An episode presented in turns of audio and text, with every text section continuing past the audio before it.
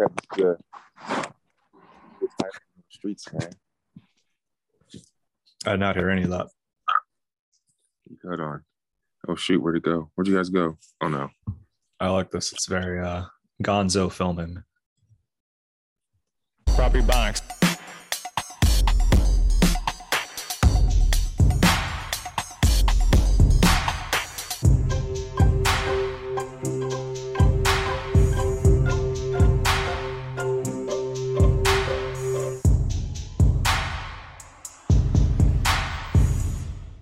Man. Welcome to Proper Robotics. Kirk and Allen. Episode I don't know, like 115 probably. Uh someone actually asked me that last night at the show. They're like, uh, oh man, how long, like how many episodes are you guys in?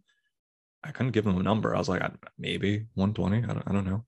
Uh, oh, and producer Pat coming in with breaking news. Uh, 106, Proper Robotics, episode 106 & Park, Kirk and Allen. Yo, my high school every was it was it middle school?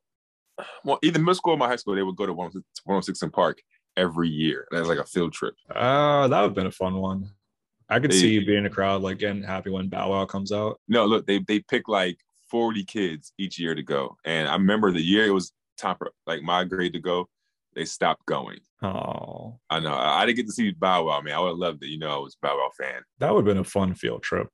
It's like because they would get mainly like kids in the audience, or you would never see like adults in the audience for 106 & Park. No, yeah, it was just like teenagers. Like if you were like if you were like 35 in the audience at 106 & Park, it means you probably have a problem. you have a problem, or you're like you're related to AJ. Here's there with a guest pass. Or or you're like recruiting for like R. Kelly or something. But like That's a BET affiliation. Who knows? I wonder what's happening with the host of those. So like AJ, I believe he went on to host Extra, that like celebrity news show. yeah. Free. I don't. I don't know what she. I'm. I know she's doing something, but I don't know what. I feel like I feel like Free is the only one that I don't know about. I feel like everyone. Remember like Terrence? Yeah. He's like a big deal in Hollywood now. He's like chucking and jiving all over the place. I know uh The Roscoe. was the Julissa. other one? Rocsi, Rocsi was it? Okay. Roscoe, Roscoe Pete Jenkins. I guess it does make more sense that it would be Rocsi. Terrence and Roscoe. Yeah, Um, Terrence and Rocsi. So yeah, I think I think Free is like the only one that's not actually doing something that I that I'm aware of. Like I don't know, she's not in the spotlight or anything like that. Yeah, I feel like she's probably in a position where not in the spotlight, but still around, sort of thing. Like Mhm. whether it's like probably not hosting something, but like I know she's sang. Maybe she's doing like ghostwriting or something. Either way, she was pleasant, so I hope she's doing well. Free, I don't know, like I don't know about you, but like every dude in my school had a crush on Free. She was like the baddest thing smoking, yo. She was cool, man. She had the afro going too. They were a good combo. yeah, they were. There were some people that are into Free. There are some people into Cita from Cita's World. I won't reveal which one I was, um, but use contextual clues to make a guess. Um, some people may be listening to this and have no idea what we're talking about right now. So if you didn't grow up Hi. watching 106 & Park, sorry. You just you just learned some some culture right there. So check it out. Google it, YouTube it. It was it was it was an experience for like the black community on BET where they counted down the top 10 songs of the week or day or whatever. Um, it was like an event. It was like a moment. Like Yeah, 30 it was- it was like it was like an hour and a half long. I don't know Yeah, how long it, it was, was. an hour and a half seems lengthy. I feel it could have been. I thought it was like an hour, probably, but it was like a the hip hop R and B equivalent of TRL, where again it was all kids in the audience. Um, and I think it was in a way kind of a response to TRL because they had a lot of uh, pop artists on there, and maybe uh, not as many black artists were being represented. And BET that just happened to be one of their uh, staples as they were growing as a company. And yeah, it was a good show. It reminded me of childhood, man. That was nice. Did you you remember Freestyle Friday? Oh my yeah, I remember Freestyle Friday, man. Had- listen, that was the best part where they would have battles of like unknown people, and the battles were like super dope. Like yeah. it was. I remember. You remember Jin? He was like the the Asian. Yeah, Yeah. Uh, He dog. got signed by Wyclef. He was one of the Yeah. first like battle rappers, not just off that show um, or segment of the show, but like became like a known artist. yeah. Um, he had that single, Y'all gonna learn Chinese, and uh Wyclef like was the cosign. Um, a lot of rappers came out of that. Hollow Da Don was on that, Loaded Lux was on that. Um, Blind Fury. Do you remember Blind Fury?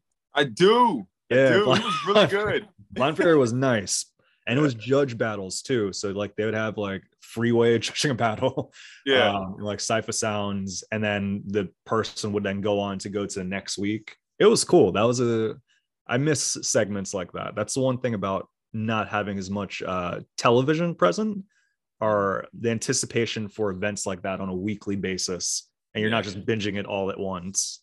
Mm.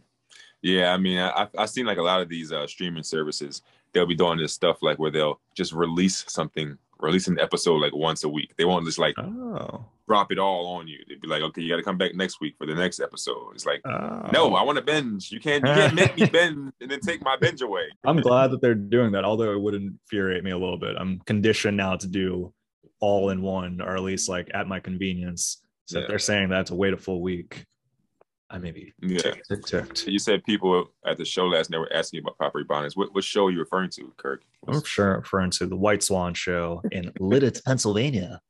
Um, Yeah. It was a show out there. Shout out to Joey Tepnino and company.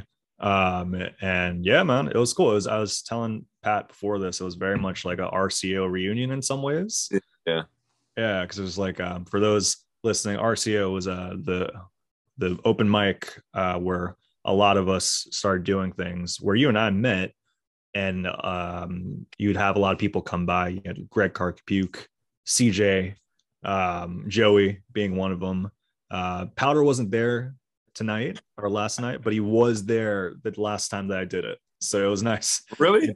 Yeah, and him and his wife. Yeah, shout out to Powder. Uh, so uh, yeah, it was it was nice that way. And CJ, he had asked about the the show, and uh, yeah, I let him know. So CJ, if you're listening, it was nice seeing you. Yeah, nice. Yeah, it was it was a fun night, man. It was good. Like I said, it was I to see a lot of those people in a long time. You know what I mean? So it was it's cool to see those people and see the people like you know, you know, one of my favorite things to do at comedy shows is like, especially people that I well, I guess only with people that I know, it's like see the evolution of the like joke writing and to see them new ideas because you know like back in the day, you you know everybody's like all their jokes. You know what I mean? Like Right. so I was like, is- I like to see like the evolution. People are like, oh, okay, I see, I see you out Yeah. here, expanding and growing. Yeah, Charles evolved. Oh my goodness, Charles is doing stuff that I have not uh, heard him do, uh, and it, was- it was it was pleasant. Yeah, it's good. You know, uh, what's his name? Brandon Dunbar. He killed it too. Yeah, Dunbar, he killed it. I don't know if you've seen his set, but he was he was fucking I it up. I was like, check him out. Check him out. Dunbar's always pleasant. Every time I see him, I'll just randomly see him in different spots. Uh, I think Phoenixville was the last time, and I was like, oh yeah, nice Dunbar, good for him. Yeah, no, it was it was fun show, man. Um, it's funny. I was talking to my I had my homie Max with me, right? And um, we were talking about like it was it was a all white room. I didn't know there was two black people in the room until I got to the stage. Uh, yeah. and uh he were talking he was like so you're, like, you're gonna just do you're gonna switch up your stuff or you're gonna like do like the black and white stuff i'm like yeah i'm not switching my set for anybody. I don't yeah, i don't i don't change my set according to the room. Like these jokes are well crafted for anyone. Like i'm not breaking my uh breaking my back trying to i couldn't imagine like having to do 30 minutes ha- having a separate 30 for black people and a separate 30 for white people. It's like who the hell do you think i am? Like i, I couldn't do that. That may be the goal. have a 30 minutes for black crowd, white crowd, have that hour ready to go. Um, yeah, that was a. I remember. I remember that couple. It was a. It was a nice little. Uh, it could have been a commentary on the tone of my set versus your set, or even just like, uh, just kind of like a social commentary. Because I Hmm. acknowledged them as well. Because I didn't realize until I was on stage. Because I thought it was like all white crowd. I saw they're there. I was like, oh, whoa. And then they looked at me very much like, like they were, I was like, uh, it was for me. I was like, oh wow, cool, nice. Other black people are here, uh, but uh, maybe because racially ambiguous, just tone in my set, they just weren't as welcoming. Versus when you did it, uh, I saw just like the the husband wife, they may have been married. They looked at each other, acknowledged each other, and looked back smiling. I was like, all right, guys. I'm glad you had that moment just now, but you could have had it earlier as well. Uh, but that's okay. I don't think it's because you're racially ambiguous, Gary. You have to. St- Look, I- I'm, I be trying. I be trying to tell you this. No one knows. Look, everyone thinks you're black. Okay, there's there's no one that looks at you and be like, I don't know what he is. Like, bro that's what for most part that's what i go off of and in that moment it's like oh cool and they were very much like I was like, oh, okay. It, it, it could have just been it's it's the tone of it. It's not like we don't like this half and half guy because like because like even Charles said on stage like I'm half black and half white. You know what I mean? So it's Right. like that's that's way uh that's wider than what you are because you don't you're not like half white. You know what I mean? You're half Right. Indian or right. You know what I mean? Or Yeah. so it's no, not like yeah. Yeah. It probably was uh, more like the tone of it sort of thing. But uh either way, it was cool to see them in the crowd. Of Yeah, like yeah. And uh yeah, go room. it's a good time. Um, we were talking when we first started this episode just now. We were talking about um, um, like streaming services, um, not allowing. Well, not. I'm saying they don't allow, but like I've I've seen some of them only drop episodes once a week. And one thing that I've watched last week that I can't wait for it to drop again is I don't know if you've seen this, but you see Kanye's documentary. No. I keep hearing about it. I've yet to watch it. It's on Netflix. It's on Netflix. Um, it's the Kanye that I like, the one before he became an ass like a MAGA asshole. So Oh. um, I thought you said I- I- MAGA at first, and then I realized, No, oh, no. MAGA, and I was like, I kind of could be both. I'll watch Kanye stuff that has that has that's before the MAGA. stuff. I, you know, I don't listen to his albums. I don't supporting that, but like I wanted to watch this documentary. He didn't make it either, so it's not like I'm whatever. So so I watched it. I watched it, and it drops. What was it? Every Tuesday, every Wednesday, whatever. It's like three parts, and it was it was really uh inspiring. Oh, like to watch uh, uh someone who is chasing their dreams while you're trying to chase your dreams because this Yeah. This dude was just like i don't care what anyone says i'm the greatest right now and no one knows who i am like hmm. he had that same like swagger and he was nobody you know what when I mean? was this? Like, was this college dropout around that time? It must have been if no one knew. it him. was before so the first episode was leading up to college dropout so they just like showed him like trying to get trying to sign a deal it was they showed him like coming from chicago to new york and like meeting up with most Mos Def and Talib Kweli. And like so it was like the beginning of the college dropout. It was like it was like the making of the college dropout. And like that that was the first episode. It was just it was like it was cool to see that his mom was in it like a lot. You know what i mean? So that was I'm not saying it was a tearjerker, but it was kind of sad. like, you know, Sounds you like it was a tearjerker. Even I- as you I've were seen- saying, you're, you're not going to say it's a tearjerker. I was like, I don't know. It sounds like you're kind of tearing up a little bit. No, I, I didn't tear up at all. But there was people I seen posting saying like it was so sad. I almost shed a tear. I, I didn't I didn't feel that, but it was just like you know it's dope to see. Like you know his mom was definitely his ride or die. You know what I mean? So yeah, that was it was cool to see. And that was but when we said the the Netflix streaming services dropping things once a week, I thought about that because I was like, damn, I was gonna watch all three of these drawings like back to back. Oh, I didn't realize it was a docu like series like that. I thought it was just like a random documentary. Uh, I've been hearing nothing but good things about it. Uh, Yeah. I didn't realize it was like dated back to like pre college dropout, which is interesting because I, I think that's a, a fascinating time and uh, from what we know to be Kanye's life. Uh, so I, yeah, I gotta check it out.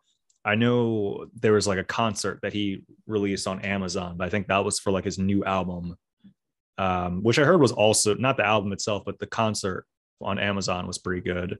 And the docu series now, huh? Well, let's take a look out for that. It's Uh, crazy because there's a dude. He's he's actually a, a documentarian now. His name's Coodie. Hmm. He um he was like a stand-up comedian and from Chicago. He knew Kanye, whatever, and he literally dropped everything, quit his life, and just followed Kanye around with the camera before he was like Kanye. So it's kind of like uh, this nigga's his foresight was crazy. You know what I mean? It's like I'm not quitting stand up to follow up some up and coming producer that want to be a rapper. I ain't doing that. That's. Yeah. I wonder what promoted the release now. I don't know. I think that so this is I don't think so like I said, I don't it's not produced by Kanye, but I'm pretty sure he gave his blessing on it. But I think the the, the dude Coodie who who made the documentary, I think he just was ready to drop it now. Like I don't think that so a lot of people were thinking that maybe because Kanye was wilding out online and all him and all that Kim drama, like maybe that was part two, that was a part of his rollout plan for the documentary. You know what I mean? That is meticulous plan right there. Uh, I doubt because all the production that comes into it and like editing, that couldn't be. If it lined up perfectly like that and or on purpose, that'd be kind of bananas. But it, you wonder, like, oh, why wouldn't this come out during like my beautiful dark twisted fantasy or during Jesus? There's so many other moments where it could have came out, but I guess it could have just also been ready now. Right. Or like I said, I haven't seen the end of it, so I don't know where it ends. Like, does it Oh. end? Does it end after my beautiful dark twisted fantasy? Does it end during the MAGA time? Does it end two months ago? Like, I don't know when it ends. You know Yeah, I mean? you know, it would have been cool. So, do you know like um the name of it's slipping on me? They have a few of these like uh, documentaries where they'll follow the subject throughout a course of like 20 to 30 years in different parts of their life. I feel like Kanye would be a fun one to do that with, of like pre-college dropout, and then you get him during graduation, and then you get him beautiful dark twisted fantasy. Then you wrap it up with everything going on now. That would truly be fascinating to watch. That's kind of what this is a little bit. So, I should you should watch it. It's it's, it's cool. Ah. It's on. Check that. Check it out. It was cool. Yeah, man. And uh, I, I know in, in contrast, uh, that is something that uh, people have been mentioning more and more heavily, um, not just in relation to Kanye wilding out online, um, but they're saying his behavior towards uh, Kim Kardashian, which I guess they're no longer together, um, is bordering or at least reminiscent of abusive uh, partners when relationships are done. And a lot of people that have been in abusive relationships are saying that his behavior is very much like that, and that we shouldn't be seeing it as entertainment, uh, but more so as a, a precautionary measure uh, of what can and will happen. How do you feel about this? Yeah, it's definitely harassment. Easily, it's easily harassment. It's it's abuse. Like he is wilding, bro. Like as someone that has a baby mom, as someone that's been through baby mama drama, I couldn't imagine like the one part that so I'm kind of it's just like a two twofold thing for me, like a catch 22. Like I wish he would stop posting about it and being so public about it. But if he didn't, we wouldn't know what Kim's going through.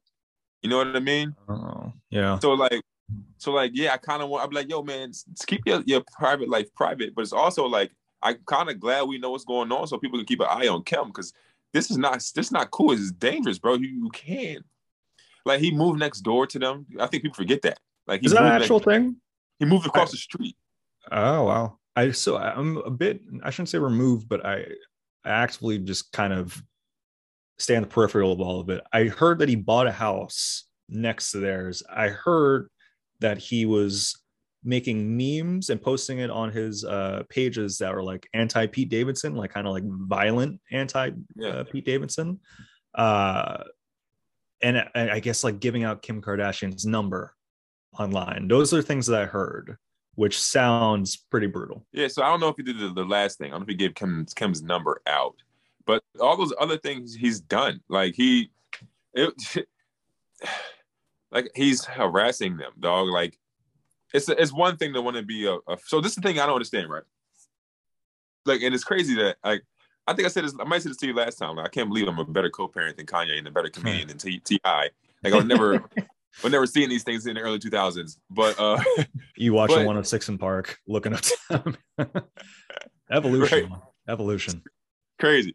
Um, but what was I saying? Kanye. Um, In regards to his uh, harassing behavior, you had not heard that he gave out the number. I, I saw like a little glimpse of like someone DM'd him. Um, oh, that's Uh, what what- happened. That's what happened. yeah. He was asking. He was asking somebody that's close to Kim for her new phone number because she got a new number and he didn't have it for a reason, right? ooh. So somebody, somebody close to her gave Kanye the the, the uh, phone number. So he, bl- he he blurred the number out, but he screenshot it like, "See, I got the number." It's just like uh, damn it, Courtney. this this is what I was going to say.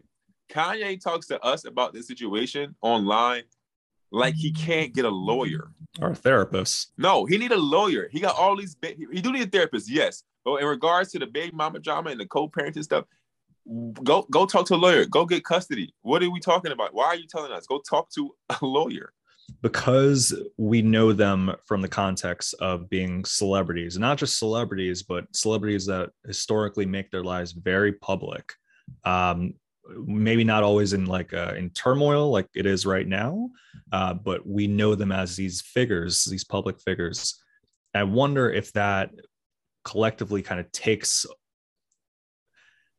for us it's it's almost like it, we don't take it as seriously up front at least at first because of that because we're we're primarily seeing them as these public figures versus humans if we saw that just like a regular couple going through this, we may be more uh, sympathetic or even empathetic towards it. But because they're these celebrities, uh, it removes some of that. I think I don't know if that's a good I or bad thing. No, look, I I think that's, that can be that can be true for some people, but I have seen a lot of people talking about how this is not cool, how it's harassment, how it's abusive, how it's negative, all these things. So it's not like people like I've seen more of that than I've seen jokes about it. You know what I mean? Because like at first, maybe like the first week, we were like, "Oh, Kanye tripping," but like now you can clearly see it as a problem, bro. It's a problem. You should not. You're going to have situations with your kid's mom they're not together for the rest of your life. That's what's going to happen but to this magnitude, dog, is is super weird. He's making memes and threats, and he's he's talking about her her boyfriend, talking about Pete Davidson, call, calling him Skeet instead of Pete, and it's just like, Huh. like, bro, you, why you going? Why you doing that? That's like that's like if his name was Put, now just calling him Nut. Like, yeah, get out of here, Nut, Nut, come, come. Like, why are you calling this man his names? It just doesn't make no sense. I feel like that's a dude thing that I do notice of like if you don't like a particular dude, you'll mispronounce their name almost, or like you'll come up with a nickname for it that can maybe be derogatory. I feel like that is a thing. Uh Skeet instead of Pete. All right. That's Kanye. I think he could do better. yeah, you're, you're too creative to come up to say Skeet. You know what I mean? Like, Yeah. Oops. I, I think I maybe, I shouldn't say I need to look further into this. I don't think I need to look further into it. However, for like context wise and just to uh, get a better grounding of like how I actually feel about it, because I think I have kind of like what I mentioned that celebrity uh, kind of like shine around it where if it feels so removed and it feels very much manipulating in a sense of with celebrities and how they portray themselves it it feels hard for me to be like this is actually happening like that. Yeah. and i feel like in this case it could be very well how that is happening. And uh, it could be an abusive case which wouldn't be a great thing. Um, so i got to get a better grounding of actually how I'm, I'm feeling about it. In regards to just kanye releasing memes that in itself is humorous. Um, if it's a matter of like it's actually uh, causing this uh, distress uh, and turmoil and is bordering on abusive, then that's something that uh, it's not This- as not as funny. so he was dating this one chick, and um, Julia Fox. Yeah, he was there. I think they broke up. I'm not, but um, he was on Valentine's Day. He sent Kim Kardashian a pickup truck full of roses. Oh. Why, bro? Like you, you, you were dealing with somebody else. Kim has a whole boyfriend. What What are you doing? Are Like, they still dating uh, Pete Davidson and Kim Kardashian? Yeah. Kim has a whole boyfriend. Mm. She so she in a whole other relationship. She don't really rock with you like that right now. What are you What are you doing? You're not getting your family back, bro. It's not happening. You ruined that already. Too Yeah. many, too many guys. Too many guys, yo. They realize, you know what I'm saying. You don't realize what you got until it's gone. You know what I mean? Like Mm.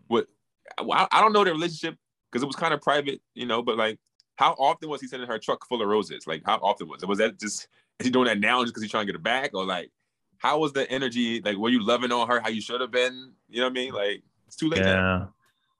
I wonder, and I'm saying this mainly because I grew up with Kanye and all that. I think I'm a little biased in terms of I'm a fan of Kanye. Part of me is like, oh, well, what if he actually was mentally ill, sort of thing. But then I'm like, oh, am I like being a, an abusive apologist uh, sorts? I, I don't know these people's lives uh, like that. I, I know that he hopped on the show for them a few different times. Um, I've heard a bunch of different lyrics about her. I, they've been together for like a decade now that I realize it since like Yeah. Jesus. Um, so hopefully it doesn't border on anything too crazy like that because that uh, genuinely would be a sad thing. Um, it is interesting of the tr- so we have the Kardashians who've kind of been I won't say villainized of like oh they get all these dudes and then they end up ruining them in terms of like have them go down these mental spirals um, of all like their exes and such. And then Kanye dropped the reverse card. Kanye is very much like hold on. Let me let me let me give you a, a bed full of roses uh, while also moving into the house next to you while blasting my music.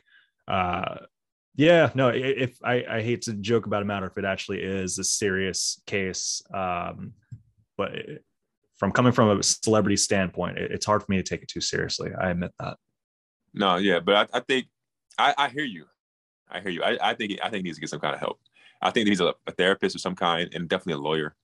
Like I think those would be the two things because he'd be talking to us like we about to give him uh, advice on on divorce court. Like, bro, I have no idea. Just talk to a lawyer. Of, this is our advice to you. This is this this commentary is the advice. Uh, this is what you were seeking. Um, something that other people were seeking or sought out at least last week in hip hop news. We saw a Super Bowl halftime show, Mm. and what I believe is the first full blown hip hop performance for a halftime show in Super Bowl. I can't recall. I, I think like there's been like like Black Eyed Peas would jump up there, or like maybe a rapper like Nicki Minaj would jump up during like Madonna performance. But this was pure West Coast hip hop. Did you watch it? Of course, I watched it, man. Not only did I watch it, I sang every single lyric to every single song. Yeah. I was singing Blige song. Eminem was up there. I was rapping like him. I was. I, listen, man, that was my era. Like, Yeah. that's that's that's my era. You know, I'm talking about. You talking about from from Snoop Dogg, beginning of his career, all the way to 50 Cent. It's I like know that was, so, I did not expect 50 Cent, which you know it makes sense. It makes sense looking back, like why wouldn't 50 Cent be there? That's such a nice surprise to have. Um, so so we have Dr. Dre, we have Snoop, we have Eminem, Mary J. Blige, Kendrick, and then we see 50 Cent coming in from upside down, uh, doing the pretty much uh, replicating the in the club video, um, which has caused a lot of memes and such. But it was a pleasant surprise seeing 50 Cent up there, like, oh man, this really brings me back. I'm not gonna lie. When I first seen the guy hanging upside down, I didn't even recognize that it was 50. I was like, look at that, I got a 50, a 50 impersonator. That's cool. How wild would that be? You're like, well, 50 Cent couldn't make it, so we hired Bob. yeah, when he when he started going to uh, Ghost Shorty, I was like, oh, that's in the club. Uh, I felt a little concerned because it was like he had the chain hanging like dripping down to his face. I was like, this is clearly like a, a stunt, and I respect it because it's very high stake. But 50, I don't want you to fall down. I don't want that. I know Ja Rule wants it, but I don't want that. Uh, but he, he was, was, the, ja Rule was the only person upset at the Super Bowl performance. He's the only one. you know, Ja Rule and maybe Xzibit. That's the one thing I realized afterwards. Like, oh, Xzibit. It would actually, I would have been happy with Xzibit being there. They couldn't put everybody in it. Yeah. No, I get it. Xzibit, but- Xzibit, Xzibit was cool, but he not halftime performance cool. Like he didn't, he not, he doesn't have that kind of musical, not- like like like notoriety. Yeah, no, I I, I get that. I, I think it's definitely a, a more uh it was better call having 50 Cent up there, but just in terms of the affiliation with that like aftermath, um, him or Busta Rhymes, I thought afterwards, like, oh, they would have fit in perfectly with those. Uh, but I'm happy with what we got. 50 Cent, he did make his way back up. Uh, each person did at least a verse. So Snoop started off, did a verse. Um, Mary J. Blige, she did like two verses, I think. Eminem did a verse. Kendrick, I loved Kendrick's part. Kendrick's part was like, in terms of the visual performance element, I thought his was the the most compelling. Yeah, Kendrick is a leader of the new school, man. He's very creative. Like he doesn't do any performances that are like lackluster. You don't just see Kendrick doing a performance, right? Where it's just him and his homies on stage and he just Right. rapping. Like no, he, he always puts detail into his performances, and he's he's great, man. Like he, he killed it. Like he definitely killed it, man. Do you think we'll see more hip hop at the Super Bowl? As long as Jay Z is still in charge of that hip, uh, the NFL thing, you know, remember Jay Z signed that contract with the NFL to be like the musical Super Bowl coordinator or something that like that. it? Oh, I didn't know that was the part of it. He it was Cool. part of it was like something to do with the music of the Super Bowl. Like that's definitely was oh. part of it. So that's that's why it was so hip hopish. You know what I'm saying? Like so I think yeah, I think for sure you're gonna continue to see it. Don't be surprised. You heard it here first. Prop Break Bondings. Next year you will have Kanye West on the on the Super Bowl. Like that's what Oh, we're wow. that's probably That'd what's gonna cool. happen next year. Like Man, I, I would like to see Jay Z at a Super Bowl performance just because, not even necessarily because it's like uh, a lot of people deem Super Bowl like uh, music's biggest stage. I don't think that's the case. But I think the way that they, the production that they put into it and the magnitude that comes with that, it's cool to see an artist perform at that level of like, if you're doing a Super Bowl performance, you're going to go all out for it. So something like a Jay Z would be cool. Um, who knows if they do an East Coast version, we may get Fat Joe next year. Fat Joe may be at the Super Bowl. Little lean back. I, I would probably like you said the first time, probably Busta, like LL Cool J or something like that. You know I mean? Yeah. if they did, I'm trying to think of like an East Coast equivalent though. I imagine it would have to be headed by Jay. Surprise Yeah. appearance by Nas. That'd be kind of cool. Uh, and then from there, at that point, I'd be like, I'd be happy with anyone showing up, sort of thing. Trying, trying to think like what what R and B singer could we have? We already had Mary. So like who else on the Mary's level? We Oh, Beyonce she already, is East Coast too. Yeah. Beyonce Ah, already did. Maybe we do a little reverse, so it doesn't necessarily have to be like full blown East Coast. We get uh, Missy Elliott.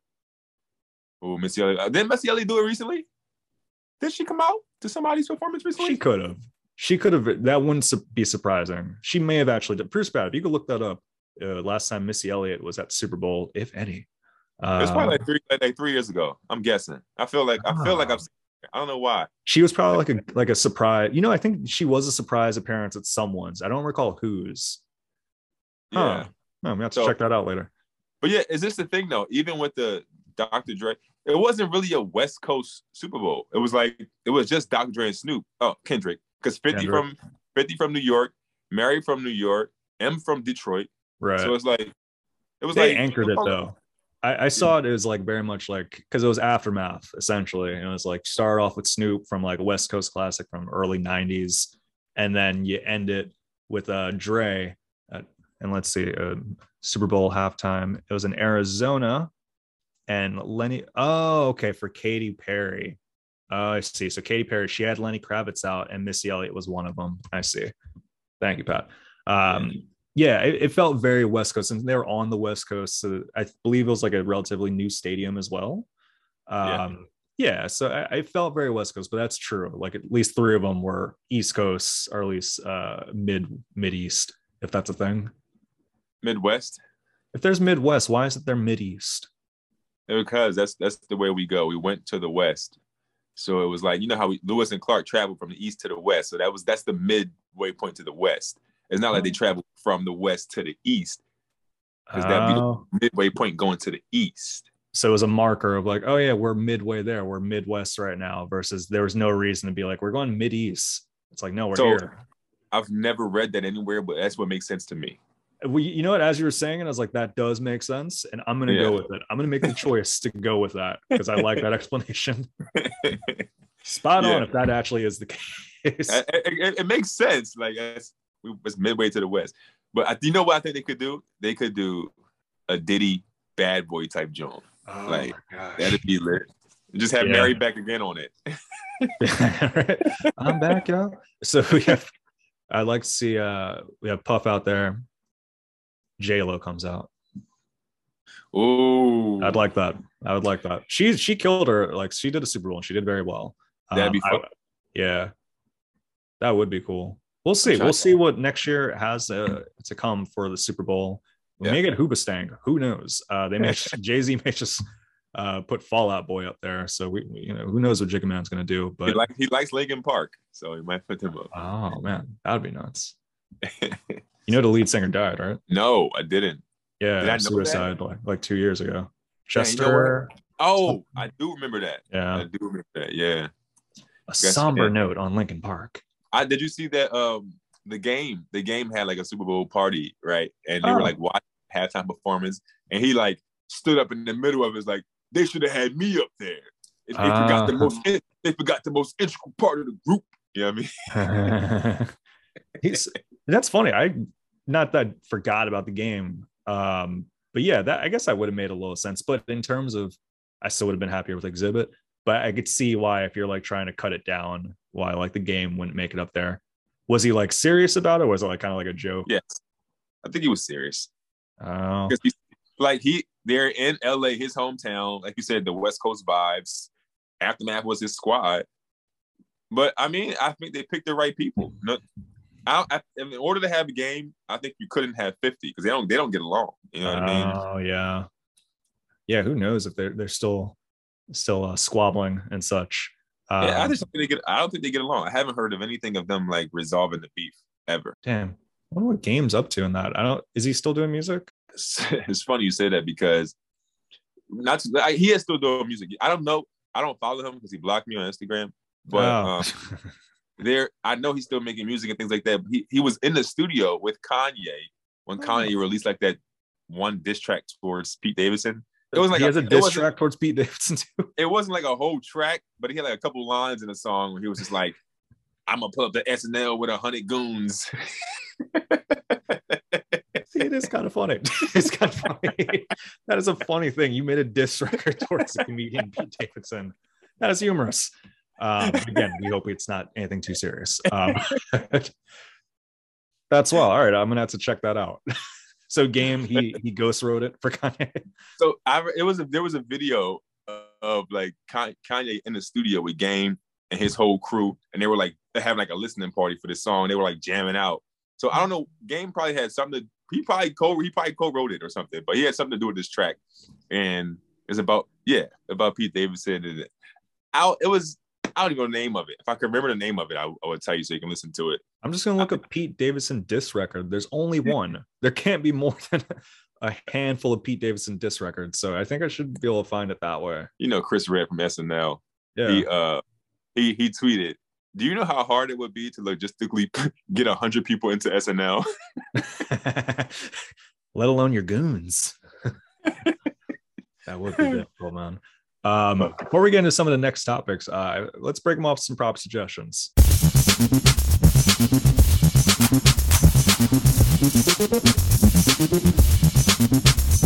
Uh, a lot of times, people they they they have difficulties uh, committing to reading, uh, they, they, whether it be too lengthy and time consuming. Um, our co-host may be one of them. Uh, this you feel free to take up this uh, prop suggestion. Uh, my prop suggestion is if you're reading something or you're interested in reading something, commit to reading literally two pages of it per day for a month. It's part of my monthly challenge right now, but like two pages per day. You don't have to go beyond that. Typically, if you're in the groove of the book, you'll end up going more pages if you end up liking it like that or it gives you an idea of you not liking the book. So you have that month limit of just being like, I no longer want to read this. Um, I'm currently doing it with Dostoevsky's Crime and Punishment, and uh, it's you do the two pages per day, and sometimes that is the case. Uh, then there's some days like yesterday where you get like 18 pages in. Uh, it's a good marker of being able to commit to a book, decide if you like it, and also uh, make your way through some parts that may be difficult to read, um, along with parts that are joyous to read. So that's my prop suggestion to the people and to you, Alan. Yeah, I could I could do that because I, I do that a lot. Like I always tell myself, like, yo, I want to read more. Um I just just never get around to it. I just end up on Twitter. And you know what I mean? It's like two pages a day, I could I can do that. Yeah.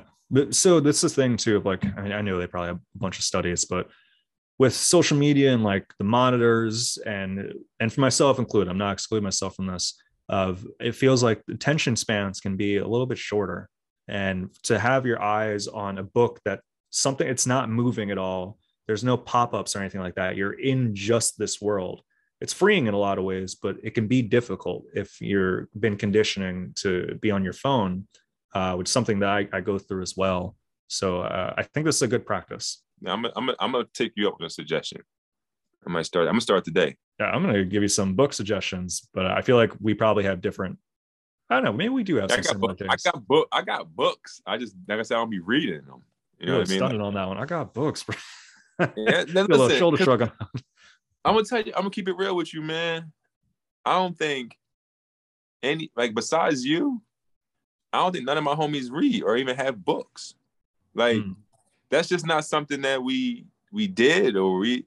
I, you know what I mean? Like Yeah. yeah, like only time my homies read when they in jail. You know what I mean? It's like it's just not the what we did. So it's like I gotta force myself to do it. Like I, I haven't. I remember I haven't read the first book I ever read, like as an adult outside of school, was uh Kevin Hart's biography, Ah, yeah. and that was like five, six years ago. You know what I mean? Mm. So it's like you're talking. I was like 27. I never read a whole book by myself. You know what I mean? Ah. So it's like that's, but I but I got into it. I started buying books. I started reading. I was like, man, I can't, I can't be no fucking loser and not be reading. You know what I mean? So it's like, That's ultimate But- ad for books right there. I can't be a loser. if you don't want to be, if you don't want to be a cornball, I don't want to be a bozo. Uh, I don't. I don't think it's the worst thing when people don't read. like growing up, I never really read either. My mom's not really a reader. Uh, we just weren't really like a reading household like that. I think that's fine in a lot of cases too.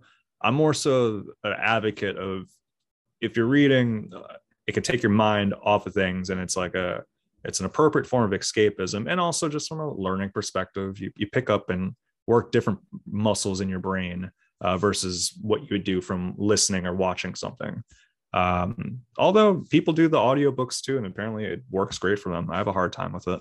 So my girl, she was listening to audio. We was driving from, from, from Maryland. So we was in the car for a couple hours. Excuse me. And she was listening to some audio book. Uh, what was the name of it? It was like some real renowned book, but it was like about like Captain Underpants. it was about like science and like space and math and and I'm listening to it and they were saying a lot of numbers and stuff and I was like I would benefit more by seeing this seeing these numbers seeing right like, like hearing it I wasn't like and like the voice was like in some like some Eng- some old Englishman's voice and it was like it wasn't mm. doing it like, I always I have to rewind it every time I do it yeah I, I can't pick up on it from audio it's very much like because sometimes even with reading, I'll have to like go back and read a paragraph over versus the audio one. It's like, wow, I didn't retain any of that information. Yeah. Especially yeah, if it's dealing with numbers. Yeah, it was it was a lot of numbers and math. And I was I was just like, she was like, Did you get that? I was like, No, I have I didn't get that. I'm trying to drive and do math in my head and picture. like, no way. Like I'm curious what this book was now. Huh. I'm a I, I had to text her because she damn, what the name was this book? It was by somebody famous too. Like it was by uh not Stephen King. What Stephen, Hawking? King? Hawking. Stephen Hawking. Hawking. When you said older guy, I didn't know if it was it obviously wasn't from him vocally. When you said that and then numbers, I was like, I wonder if it's Stephen Hawking. Yeah, like the scientist. I don't know if scientist is the correct term. He's like did a lot of stuff beyond that. Um, but yeah, that's I forgot what his main thing is. It's not quantum physics, but I imagine just you listening to quantum physics in the car. bro. It was like one of his famous books from like the, the mid '80s or something like that, and it was like it was extremely hard to keep up with audio wise because I was just like he's talking about space and doing long division, and I was like, whoa, bro, like I can't hear this. I got to be able to see this. Like I, yeah. I couldn't keep up. Oh, well, so when I, I, have to text her and I text her. I'll, I'll, let you know what the name of that book was, though. One quick yeah. uh, suggestion, to you, because uh, I feel like you'd enjoy this. I, I loved it. Uh, Rock This by Chris Rock came out probably like 98 mm. and it was the same thing it was autobiographical but it was like him doing commentary on it um, mm. it's almost like the cosby books which i didn't read those but it's very much like autobiographical but he would do like these like whimsical little entries as well that one definitely check it out yeah all right yeah oh man just tea keep making me burn yeah so i'll check that out here goes mm. my proper suggestion i think that the people need to watch on netflix the Tinder swindler Okay. Tinder Swindler. I think I've been hearing about this. What is this? Tinder Swindler. It's a, a documentary, I guess, or a story about this guy who would meet women on Tinder and scam them out of hundreds of thousands of dollars, like multiple women for millions of dollars. Like this this guy, dog. Like, listen, this guy, he would be like, uh, so the backstory is he's done three years in jail for like fraud before, right? and he would he got out of jail. He would go on Tinder. He he like made it. He like changed his name and had this whole fabulous lifestyle where he would be flying on planes and taking trips to every single city in Europe, like the best cities, Mykonos and Rome and hmm. all the cities. You know what I mean? And he would literally he would meet these women on Tinder, and they would see like this good looking guy traveling. They were like, "Oh, okay." So they swipe right, hmm. and then he would he would swooze that he'll make them fall in love with him. You know what I mean? They would yeah. be all over him. You know what I'm saying? And then he would scam them out of money. Like oh. he told he he would he told the women that he was a diamond seller. His his family was part of his big diamond selling family. But what he did was he changed his name to the same name as actual this actual family that sells diamonds that are like billionaires. Oh. So he's actually related to the diamond people. No, he changed. No, okay. He would change he it to. Uh, I see. That'd be like if you had a diamond business, I'd change my name to like John Griffiths. You know what I mean? It's wow. just like so when you yeah. Google my family, you can see that like, oh, he's really making money. You know what I mean? From a swindler like, standpoint, commitment, commitment right oh, there. He, he was in the game. He perfected this. Like he, so what he would do was like, I don't know how he got the initial money, but uh, he would he would like wine and these women, take them to Amsterdam, fly them all over the place, and then he would his same thing he would do to every woman. He'd be like, "We want to go do a deal in this country, and then something bad happened, and my credit cards got shut down. Where me and my assistants and bodyguards were stuck in this country. Can you please just lend me twenty thousand dollars and I'll pay oh back to you?" Gosh, and the people had that. So he was working with people that had that sort of type of money. The women that he was matching with. This what I was. That's what I thought at first. But then when I was watching it, I was like, "Oh, it's even crazier." He was getting these women to take out loans, oh, open oh, no. credit cards. Oh goodness! So it wasn't like they had the liquid cash to give him. They were taking out loans, and this man, he had it. He had it down packed, bro. Like he had it. He was running crazy games, living a crazy lifestyle. Like and but I, I, no, sorry, go ahead. I was gonna say, but what I realized, like, cause I, you know, I had a lot of people close to me that go to jail, and one thing I learned about jail, I've never been myself, but one thing I do know about jail is, if you don't go in there trying to get better as a person, you won't. jail is the perfect place to learn how to be a better criminal. That's mm-hmm. that's where all the criminals are. You have time to think about everything. So that's what this guy did. He went to jail for three years, thought about the perfect scheme and came out and started doing it. Like that's that's what happened. This is what this documentary is about. You I, I keep hearing about this and I didn't know this was mm-hmm. what it was about. Given just the nature of like just dating shows, I thought it was like kind of like a like a dating murder sort of thing. Yeah. So I'm kind of relieved in mm-hmm. that end it's not that. Uh, but yeah, that sounds pretty fascinating of like doing this.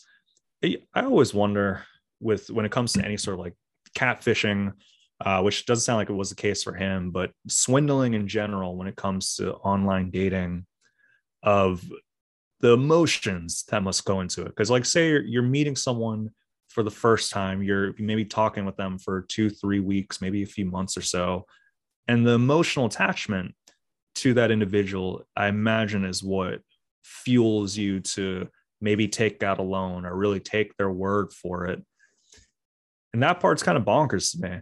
Like, do you ever feel like I know you're in a situation right now, but have you ever developed that strong of an emotional attachment with someone prior to actually meeting them? Prior to meeting them, yeah, not unless like Halle Berry or something, but like right, yeah, yeah, yeah. We're talking about parasocial relationships. You know, shout out to Jane Seymour. Right? but no, man, I have no, man. I'm a realist. I'm no, I need to I need to see what's going on in person. Like I can't, I don't, yeah, no. That's so that's how I feel as well. But you, we always hear these cases of the catfishing and of these people. Like you know, it sounds like some of them did have money and they're uh, professionals, um, and yet they're still susceptible to being swindled by an individual. Maybe it's a testament to this person how good they are, but it also makes you think, oh, maybe it is pretty common, and people are generally susceptible to building these emotional attachments. Um, yeah I, but i can't see myself doing the same as you like i can't picture that of it's like common. talking to someone for a while yeah it's common but for me like we could be talking for a while but at a certain point i can't go past a certain point you know what i mean it's like oh i think you're cool we'd like to meet you but i can't like find myself being like oh i'm so in love with you i don't and i, I it can't go i can't go to that point i don't know if you remember this um, there was football player named Manti Te'o. Um, you remember this? He yeah. played for Notre Dame in high in, in college, and he had he got catfish. Like he, he he thought he had a girlfriend, but he never met her. Only like talked to her online, and she turned out to not be a real person. Just somebody like messing with them for years. You know what I mean? It turned out to be the coach of the opposing team, right? was that true? No, I don't know. Be nuts if that was a part of it. Um, wow, they're really doing some mind games now. Um, yeah, no, I do remember that actually. Um, and yeah, people are susceptible to it. I don't know what that speaks to in terms of just having a willingness to trust um, or just uh, loneliness, perhaps. Uh, but yeah, no, it's I'm always blown away when I hear those stories because you see them all the time. It's like, oh, what's now?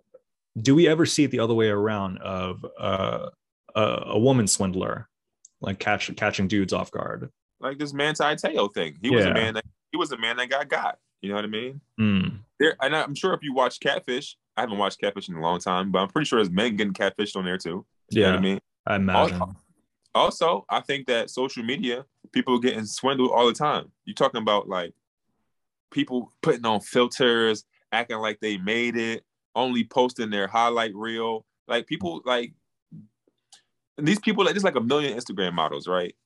Nobody really know nothing about them but their bodies. It's like, oh, look at that. You don't know about them, but you in love with them because they showed you their, their butt in a thong.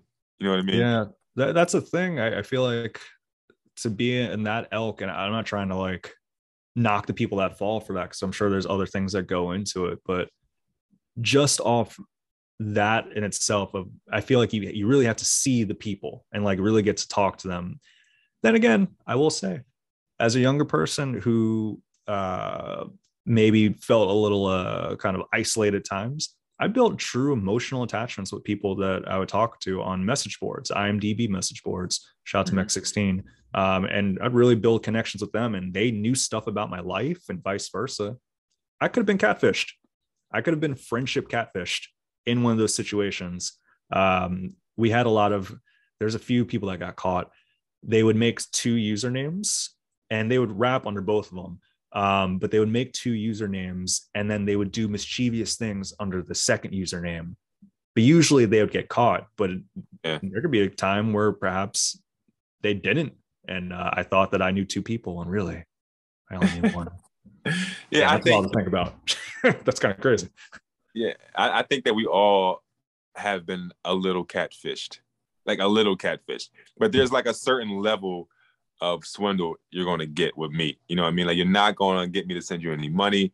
You're yeah. not like I may respond to a message in the past, like I'll be I'll respond, but like I, yeah, it's a certain level. But this, but this, but these people, these women know in this Tinder swindler documentary, they met this dude. They had they had sex with this dude. They had feelings with him. They thought they were in a relationship. So it's not like they just they've never seen him. He would literally fly to their city and then fly out the next day or something because he was doing so much business. In, in, turn, he was really just flying city to city, fucking bitches.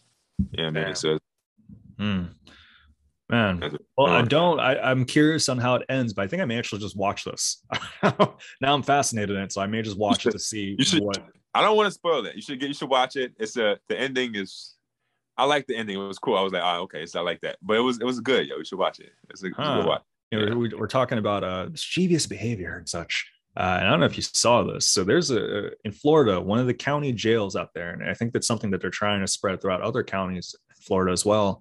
Uh, they have begun to charge to detainees. Again, this isn't prison; it's a just county jail. Uh, they begin to charge detainees five dollars per day uh, with the coverage of shelter, I suppose, uh, meals, uh, clothing, um, and yeah, that's that's some people are upset over this and then there's other side of it people saying that uh, well taxpayers are paying for this and this will alleviate some of that um, and five dollars is a manageable amount for uh, people that may be detained for a particular amount of days. What's your take on this? That's normal practice bro. What do you mean? They do that everywhere. Really? Yeah you get out of jail you get a a check you get a uh, like an invoice. What you know I mean? It's normal really? practice. People got to people got to county jail and owe them money. Like I don't know why I'm surprised by that. I guess it makes sense, but I've never heard of that. My brother, he came up from jail. He had like thousands of dollars, thousands of dollars to pay back, and then you can't get a job because he's a felon. But yeah, you gotta be you gotta pay to go to jail. Oh my god, that's I don't I don't know if this like I'm not sure what the amount of money is, but I remember in like in Lancaster, Lancaster County, like yeah, you, you, they charge you to go to jail, bro. It's not it's not new at all. So when you, when you had texted me that, I was like, oh, Kirk don't know. This is normal practice. That's what. So what are taxpayers paying for? For what? what? I don't know. Hold on. What, what, what did Pat just say? I couldn't read it because I'm on my phone. So, uh, for over Bruce Pat coming in, uh, over two decades, Pennsylvania's jails have increasingly taken up the practice of charging rent to inmates. Prison uh, wardens defend the practice and say charging the fee teaches financial responsibility while also easing the burden on taxpayers who are paying for the rising costs of incarceration. Huh. Yeah. Do you feel that it uh, it gives them financial responsibility? Not at all. What yeah. it does is it puts them in the hole because yeah. now when you get out of when you get out of jail, you have fines to pay. You got to pay this stuff back, but you also can't get a job because you're a felon. So it's like they just put them back in. They put you in jail over not paying that bread. You know that they'll put you back in jail because you can't afford to be in jail. Oh my goodness. that's such a, like a a sad. I don't even know if like sad would be a right thought for it, but I maybe sympathy is the right word for this. But whenever you hear people go in jail for like minor offenses, especially like a county jail, and then to have that on your record and then that then impacts your ability for certain income to, depending on what you're going for and just in general makes it an obstacle. And then you're also being put into debt because of that. You always think like when people are released it's like oh it's this big weight lifted off your shoulder and all that. And i'm sure in some ways yes but yeah. all the struggles that come with it too it kind of makes sense why a lot of times people end up going right back. It's not an accident.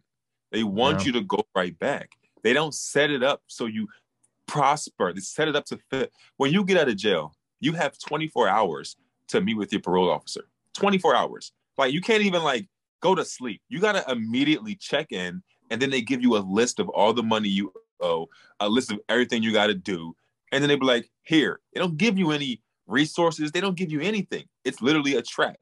Like it's a. Once you get in, that's why it's so important to not ever get in the system because they don't want you to get out. It's yeah.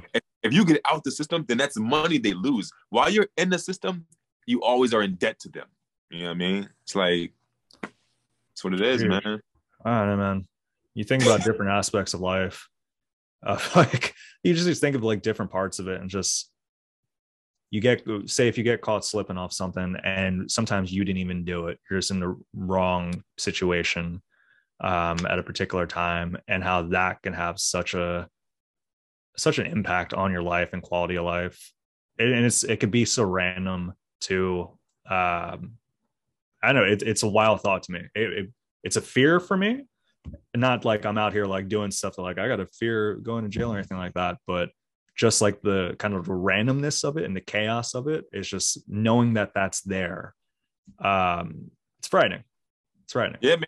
that's that's the whole that's the whole thing about the justice system with with black people as opposed to white people yeah they want white people get away with crimes that we get arrested for like that whole marijuana thing. There's plenty of stories where a black man can tell you they got caught with a little bit of weed and then had and then got in trouble for it. Where white people get caught a little bit of weed, slap on the wrist. I know your I know your mom. You're you're you're a good kid. We're gonna let you go. But us, they put us in the system and now we trapped because it's they want you to be in it. It's all this other stuff that come with it. That's why it's so crazy when cops are racist. It's because it's like, bro, you just ruined somebody's life, and they and it could be like a a 17 year old kid with uh, like some little bit of weed or something. You're gonna put him in jail and ruin his life because you literally ruining his life by putting him into the system because the system is gonna eat him alive. Like, you know what I uh-huh. mean? That's why people get so mad. Black people get so mad about policing and stuff like that because it's not fair. Like, because they they want us into this system that never ends, bro. It never ends. Like, it's just the ongoing cycle while they or they get slapped on the wrist and you know because their mom knows the lawyer or somebody you know what i mean like it's yeah just, just connections with that and they have it's it's a along with race too just the idea of say if you're an officer or just someone in the uh the uh, working uh, for the system that a lot of times it's you're able to you feel that you could relate more towards like someone that looks like you who is white um, versus the other way around. And then it's it kind of dehumanizes a bit uh, someone that's black, and you may not have those connections. Uh, mm-hmm. For those we've talked about it on the show a, a few different times, but uh, for those interested in just the justice system and uh, seeing it in a different light, the 13th is an excellent documentary uh, to consider. Yeah, that's that's the perfect documentary to watch, man. Um, it's a lot, a lot, a lot of foul shit going on. So when Florida when Florida said they was doing five dollars, I was like, I thought like they haven't already been. You know I mean? it's like oh, they had discounted rates in Florida. like in PA, it's like seventeen dollars a day. Jesus, like, yeah, man, you you go you go in you go in broke and you come out in debt, bro. Like they, uh, you know, set set up for failure, man. Like yeah, they want you back in that system. You know, so don't go to kids. Don't go to jail. Do not yeah, go to jail. Don't go to jail, man. Try your best. But sometimes even when you do try your best, they still try to get you. I'm going through Yeah, existential crisis right now, bro. This is nuts. That's why you gotta. That's why you gotta be. That's why black people we gotta be like. That's why when we see talk to cops, we be like, "Yes, sir, you're so nice, and, and uh, thank you very much." And oh, yeah, you you talk to them like you're a fucking slave. Yeah, yes, Yeah. sir, master. You know what I mean? Here's my idea, master. Like I mean, it's Right. like why people don't why people don't do that? Because they're not afraid. They don't. They don't. They know, they know they don't get put into that system. They. But we know if we get put into that system, it's an ongoing thing. It shit never ends, bro. You know, Like, one of my least favorite things. Um, I find this probably, I want to say like 50% of uh, not just white friends, uh, white acquaintances, and just uh, people that grew up in suburbs. I'll say it that way. They, a lot of them have stories of them re- rebelling against cops and they say it with pride. And it's like, you said that. That's, I don't see it as like, a, oh, wow, what a badass thing. I see it as like, oh, you're, you felt entitled to do that. How nice. like, yeah, like I wouldn't dare. yeah it's just like and then they kind of present in a way like yeah of course right it's like no not always of course that's not always the case i remember one time i got pulled over um while going driving to new york.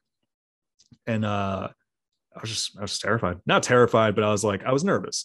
And the cop actually asked me like oh you look nervous. Everything okay? And i was like well i'm being pulled over. Uh so yeah it's a little nerve wracking.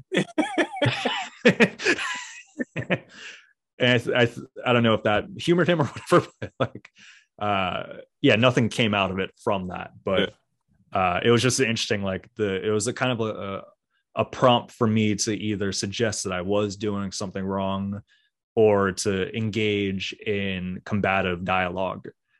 And that one, it was just like I had to answer straightforward, like, yeah, no, I'm, I'm this is a nerve wracking experience. Yes. And yeah. Yeah, it's because we we we have reason to be nervous. White people are comfortable talking to police. White people are the only people that they get pulled over and they'll talk to the cop first. Yeah. They'd be like, "Is is there a problem, officer?" Like we would never. We always roll the window down like, and we wait to hear what we, what we did. We ain't Yeah. say nothing first. White people, white people will smoke a cigarette in the cop's face with sunglasses on. Like, I, I remember so there was what's a so what's the problem? doing Bette Davis impersonations. Uh, I remember my stepdad was white.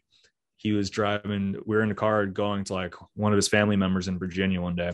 It was Thanksgiving a few years ago, and he was speeding. And he was he was aware that he was speeding, and he got pulled over. And as the, as the cop is pulling up to him, like walking up, he's like he was rolling down his window, like, "I knew you were gonna get me. I knew."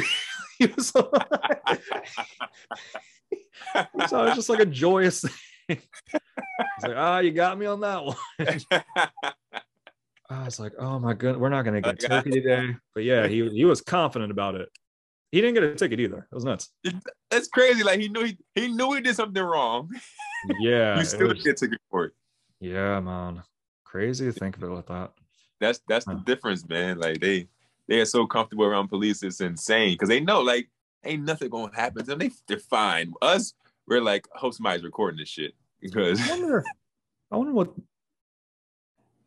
I mean, we may have to cut this out depending on where it goes. I wonder what uh, the police and Asian American relationship is. I know not necessarily like uh, Asians that are living in, uh, like say, like China or even Japan, because I it's just a different system there altogether that I'm not as familiar with. But in America, what what is it like? I, I don't know. bro, I'm so glad you brought this up because I'm cautious that I brought it up. That's where my I'm head's so at. glad. I'm so glad. I'm, it's a couple of reasons why. I'll tell you the second one in a second. But the first reason is that's why I don't like the term um, Black Indigenous people of color or like the term people of color in general, because everybody that's not a white person is considered people a person of color, and that's that's like Asian people.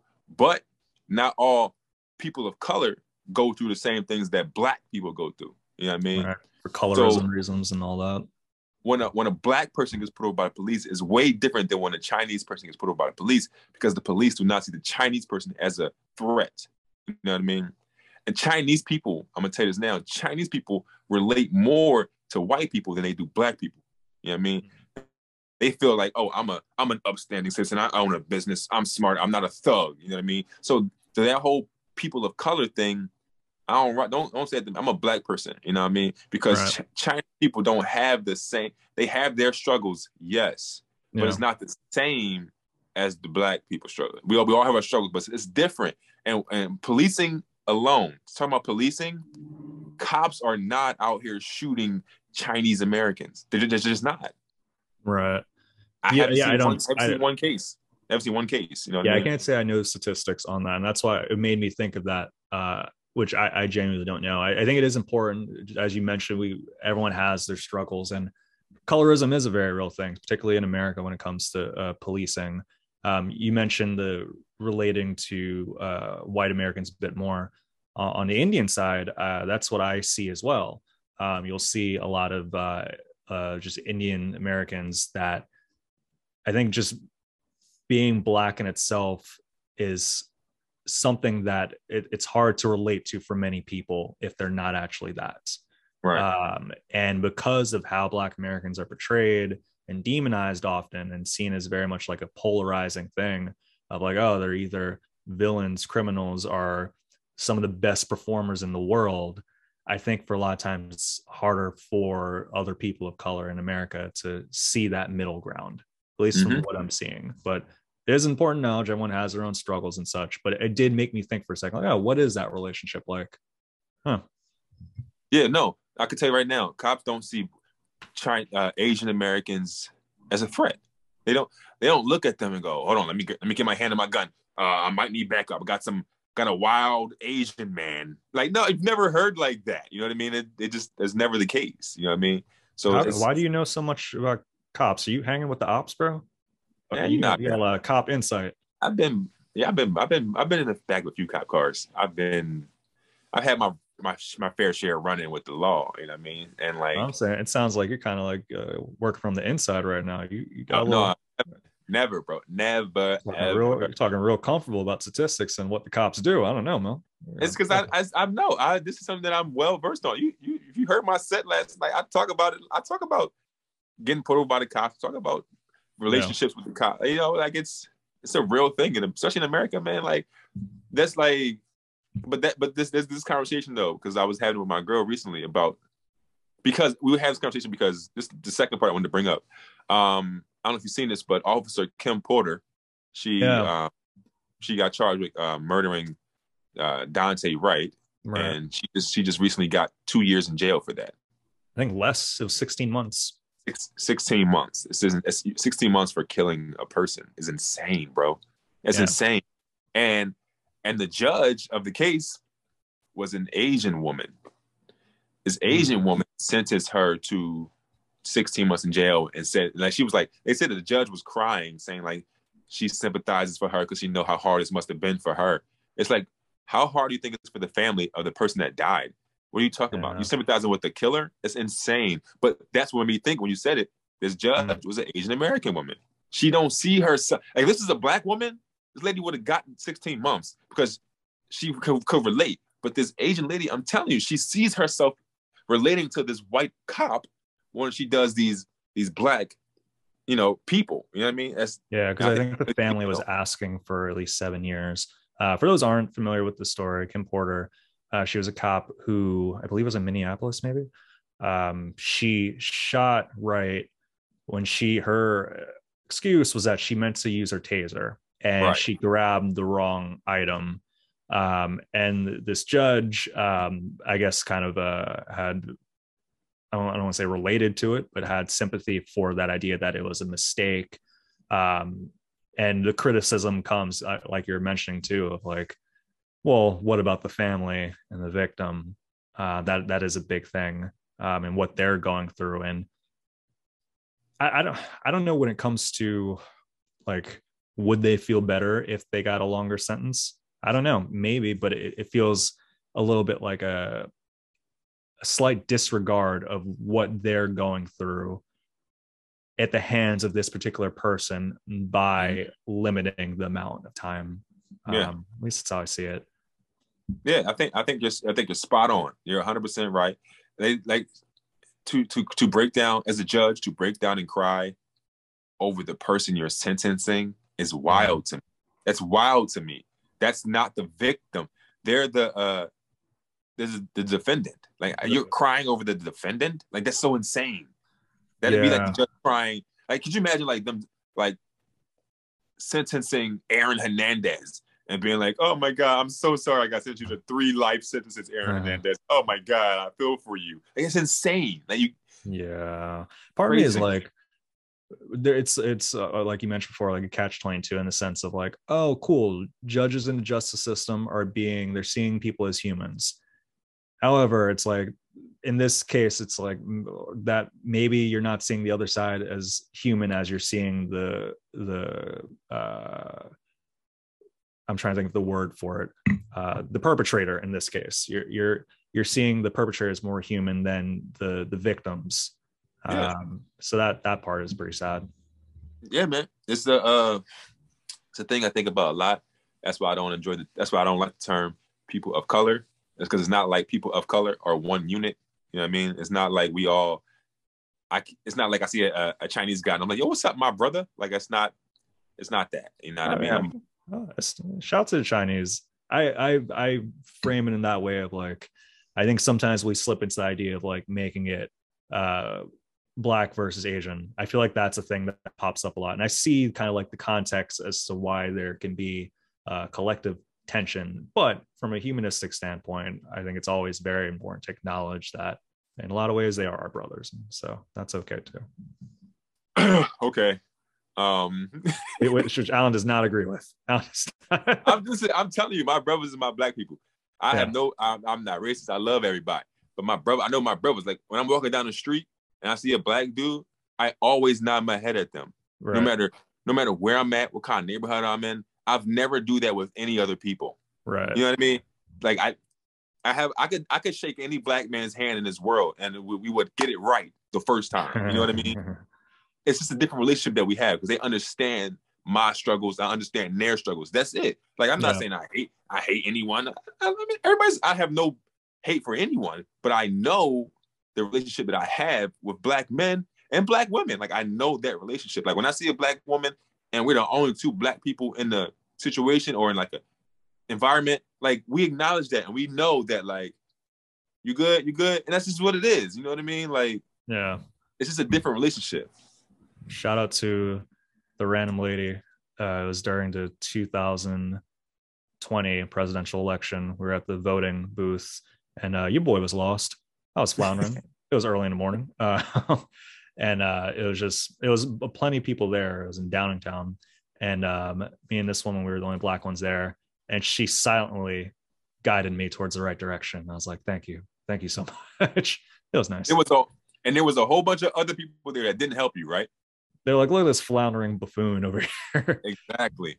He's gonna vote for Garfield. exactly. That's the kind of connection. That's the kind of connection you have with black people, and that's just what it is. Like no hate to anybody else, but it's a thing that we have with each other. I don't know. Do white do white people do it too? Do they see each other be like howdy? Like I don't know how y'all do it. Uh, you know what I mean? But might be a secret handshake. I'm not sure. right, but we we have our own thing, and that's why um I say I'm black. I'm not a people of color. And also another thing about that whole people of color bullshit. Hmm. they they trick they tricked us. They tricked us in, in calling minorities people of color, right? You shouldn't give first of all, we're not the minority in the world, okay? Right. White people, white people are the minority. So why are we, why are the, all the people in the world called people of color and not white people called people of no color? Because those are the ones that should have the non sequitur. Like, they should be the ones that has the the tag on their name, not not the majority. Like right. I mean, I want. Is people of color a term used in other places? Like if you go to Europe or Africa, you never you're not gonna hear people of color. probably not, probably not. Huh, But- yeah, it may just be an American thing. It, it's a, it's an American thing, but it's still like a. I'm not a I'm not people of color. I'm not. You give you're calling everybody a people of the people of color when the we're the majority. We're, we're just just in America we might be the minority, but everywhere else we're the maj- majority. So I'm gonna start calling them people of no color. that's, that's a new wave. That's a new wave. Right. Uh, shout out to the people of no color, Eminem, uh, for dropping a knee at the Super Bowl. That's which I didn't even realize till afterwards. I didn't. I was like, oh, and then there was a bunch of stories about it. I was like, oh, all right. Didn't even realize that. Oh, you, you, you, know what was crazy? I've seen before the Super Bowl. I seen a a, a thing that was saying how the, the NFL told Eminem not to kneel. They were like, "Yo, don't kneel," and I knew that. Just you, Eminem. Just because he mentioned it. He mentioned it. it was like, "Yo, I'm probably going to kneel," and they were like, "Don't do that. Don't do that." And so when he did it, I didn't even realize that was the kneel. I thought he was just like being quiet so Dr. Dre could play the piano. Yeah, same. I didn't realize until afterwards. I was like, "Oh, that was the deal. I didn't even realize. he like, he had his head down. I didn't know. I was like, okay, uh, props to Eminem for doing that. He he he, he do be taking stands on stuff. There. He, he don't he don't yeah. care what no one says. He does. He actually just did a diss, uh, not a diss record, but a diss spoof to uh, Rudy Giuliani of uh, "Lose Yourself." Was that really Eminem? That's what they're. So I didn't listen to the track. So for all I know, it's Pete I, Davidson. I don't know. I heard it. I heard it. What was Colbert, Eminem? On Stephen Colbert. It was. Oh, it, it, wasn't. It wasn't Eminem. No. Was, oh, I see. It wasn't. Uh, fake news on proper ebonics, but we we resolve the fake news right away. If one of us presents it, the other one will knock down. Who knows? Maybe there was one story we talked. I love the idea we expound on a fake news story for like a good 30 minutes and, and like no one corrects us on it. I don't think that's the case. I think the people will correct us. Um, Pat looking up fake facts and just giving us wrong info. no, no, all three of us have no idea. just coming up with on the fly. Um, well, cool, man. The rest of my day is going to entail uh, doing laundry. Uh, I didn't do goals, but my major goal is find my damn glasses. It's been like three days. Mm-hmm. Um, and yeah, I'm just gonna. I got to print out my insurance card, so I got to go over to Staples. You do anything for the rest of the day? My kids want to go Chipotle so bad. Ooh. Like I, excuse me. Yeah, you got the burps. I don't know if you could be doing Chipotle right now, bro. Yo, I'm trying to think. What did I? What was it? I just had some some some cereal and I had some tea, but like I don't know. I think it was the the milk. I had I might have had too wow. much milk. I was drinking a lot of all, no, almond milk. Yeah, yeah, man. I may do that then. I said I said this on stage last night. It was a it might have been the second time I ever said it, but there was one tag I used. I talked about how like becoming lactose intolerant. You know what I mean? Mm. And I had said that the messed up part about being lactose intolerant is like there's only one way to find out. You know what I mean? like it's not like your butt sends you an email like, "Yo, bro, you might want not drink that." it, it CCs your butthole, and your nobody they don't, they don't tell your brain. Did you have the CC butthole part up there? No, I didn't. I was thinking about last night. I was like, yo, I gotta, I gotta add the that's CC funny. your that's, that's why I wanted. That's why I said it just now. I wanted to run it past you because I know I said that like, it ain't like you get an email, but it's like, yeah, yeah the CC part. Yeah, that's fine. yeah, yeah. So I saw I wanted to run that by and see. I want to add that to my set. I've been I want to add that about you know drinking milk, like just milk. I got a whole joke just called milk. it's just I got a milk chunk right there. yeah. Um, for those listening, obviously, check Alan out wherever you could be found. Are you going to be in areas where where you got some dates you want to drop? Um, what's Thursday? Is it Friday? Friday, I'm gonna be in uh, Allentown. I think Ooh. Blue Blue Mountain res- resort or something. Oh, I'm not sure. Is, is that like it's, Easton? It's like Bethlehem, maybe. I'm not sure. Oh, it's in that okay. Lehigh Valley area. So if y'all around Blue Mountain Resort, you know what I mean. And then you know you catch me all over, all over New York. I'm running around. I'd be popping up here and there. Got a couple uh comedy club auditions coming up, man. So hey. I'm excited about those, man. Nice. So yeah, good stuff. Where, where you gonna be at? You popping. Uh, I am doing one in I think March 12th. Uh, Dan Getz. Uh, they have like uh, some brewery show in Newtown, which is like it's in Pennsylvania. Oh. Have you done it before? No, I, have never done it, but I used to work in that area. Okay. Uh, so yeah, I'm gonna do that, and then I think sometime like 25th, I'll be back in Lititz uh, for Gary. Uh, Gary's gonna be doing a show out there. I'm blanking on Gary's last name uh, Gary Lamo. Yeah, that's right. Uh, he has a show out there, and there's going to be some fun people on there. So Black Box. Yeah. What's that? That show at the Black Box Theater. Is thing? it the Black Box Theater? I, I think it's called like Black. I think I, I see the uh-huh. flyer for it. I love Black Box Theaters. They're one of my favorites to perform for. So I hope it is the case that it's Black Box Theater. I think. I think it is. Yeah. I just go there and it's like a large stadium. I'm like, what? There's no walls here at all. There's no roof. You're outdoors. I'm in a swimming pool right now. That'd be kind of nuts. Well, cool, man. Uh, well, good stuff as always. Uh, thank you for listening. If you made it this far, uh, you know, like, subscribe, download, do all the stuff, and uh, you know, just overall Share, live life. comment. What's up? I said share, comment, all that stuff. Share, comment, write down, uh, get your two pages of crime and punishment in. You got it. And uh, yeah, thanks for listening. Yeah. Peace. Peace.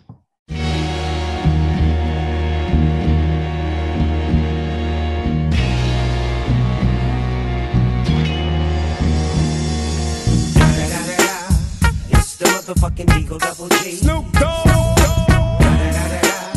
You know I'm mobbing with the D R E. Yeah, yeah, yeah. You know who's back up in this motherfucker.